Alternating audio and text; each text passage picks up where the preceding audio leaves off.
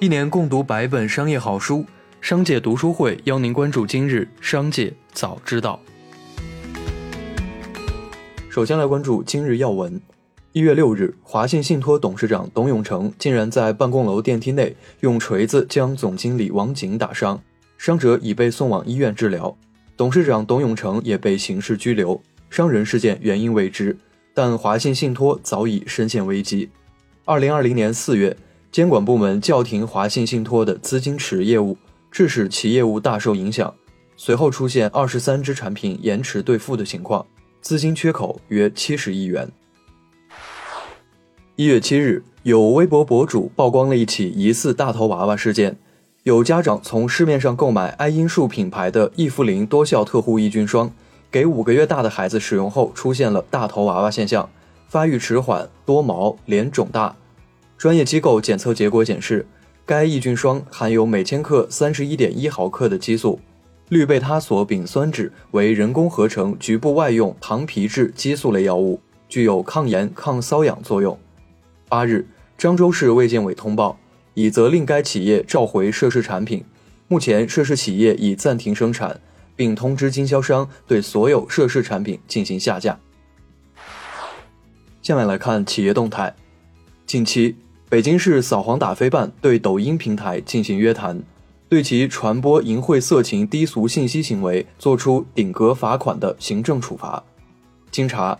抖音平台中个别主播在直播中存在性挑逗、性暗示和抽烟、说脏话等行为，部分直播间评论弹幕存在低俗内容，个别主播直播的游戏未经审批，且含有血腥、暴力、恐怖等内容，部分主播和平台用户通过发布微信号、二维码等方式引流到其他平台进行违法违规活动。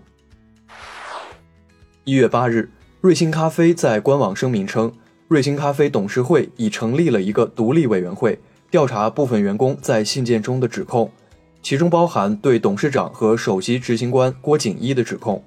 同时，在声明中，瑞幸指出，联名信中的指控与2020年4月披露的会计调查无关，并且郭锦一否认信中的所有指控。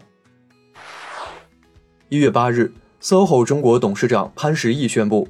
华为公司租赁了丽泽 SOHO 约六万平方米的办公面积，设为华为的中国总部。华为在丽泽 SOHO 的装修工程已于十二月二十五日获得北京市住建委颁发的施工许可，施工范围包括丽泽路二十号院一号楼北塔三至十二层、十四至二十三层、二十五至二十六层、二十八至三十四层以及三十六至四十四层室内装修，工程规模近六万平米。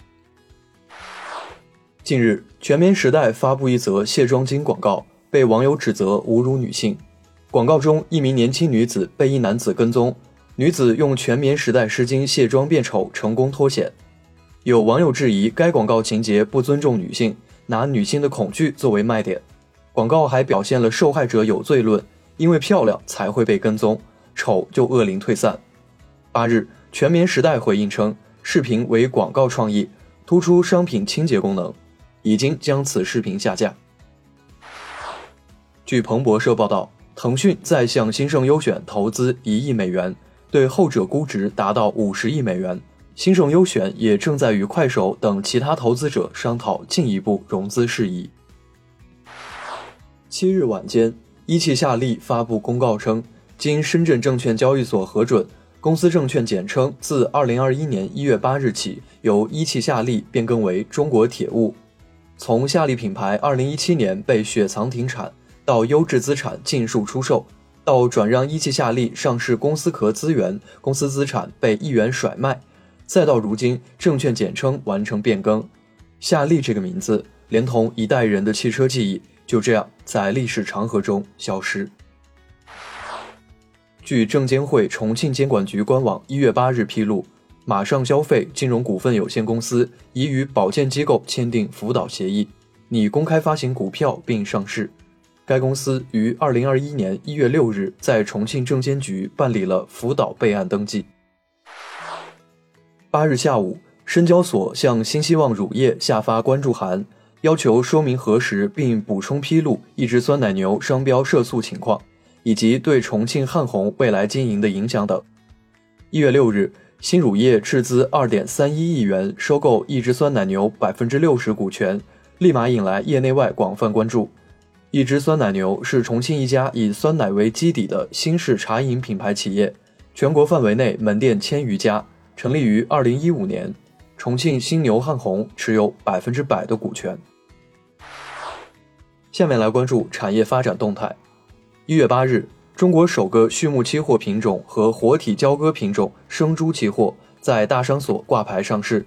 首批上市交易的生猪合约挂牌基准价分别为三万零六百八十元每吨、两万九千六百八十元每吨、两万八千六百八十元每吨。生猪是我国价值最大的农副产品。我国也是全球第一大生猪生产国及猪肉消费国，生猪出栏量及猪肉消费量都占到了全球总量的百分之五十以上。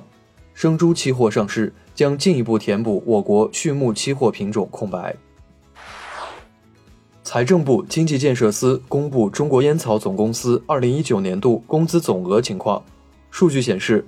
中国烟草总公司二零一九年度在岗职工年平均人数五十一点六万人，在岗职工年平均工资为十八点六七万元。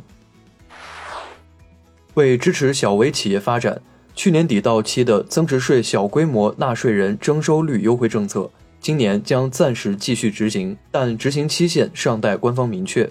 这意味着湖北省增值税小规模纳税人继续免征增值税，而湖北以外地区其他增值税小规模纳税人暂时按百分之一征收率纳税。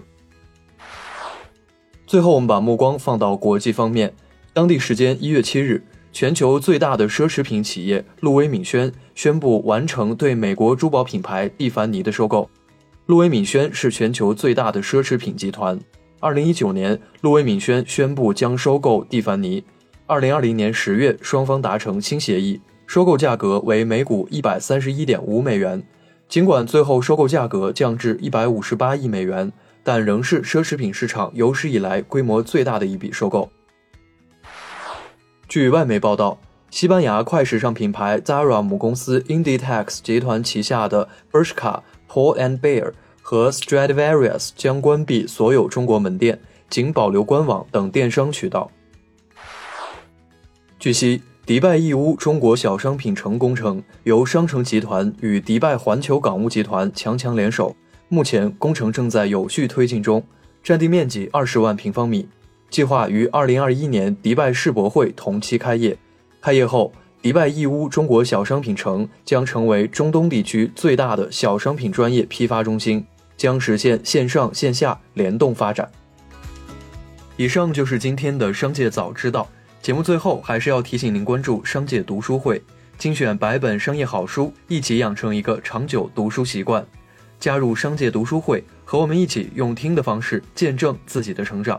微信关注“商界食堂”公众号，回复“读书会”就可以了解加入。期待与您相见。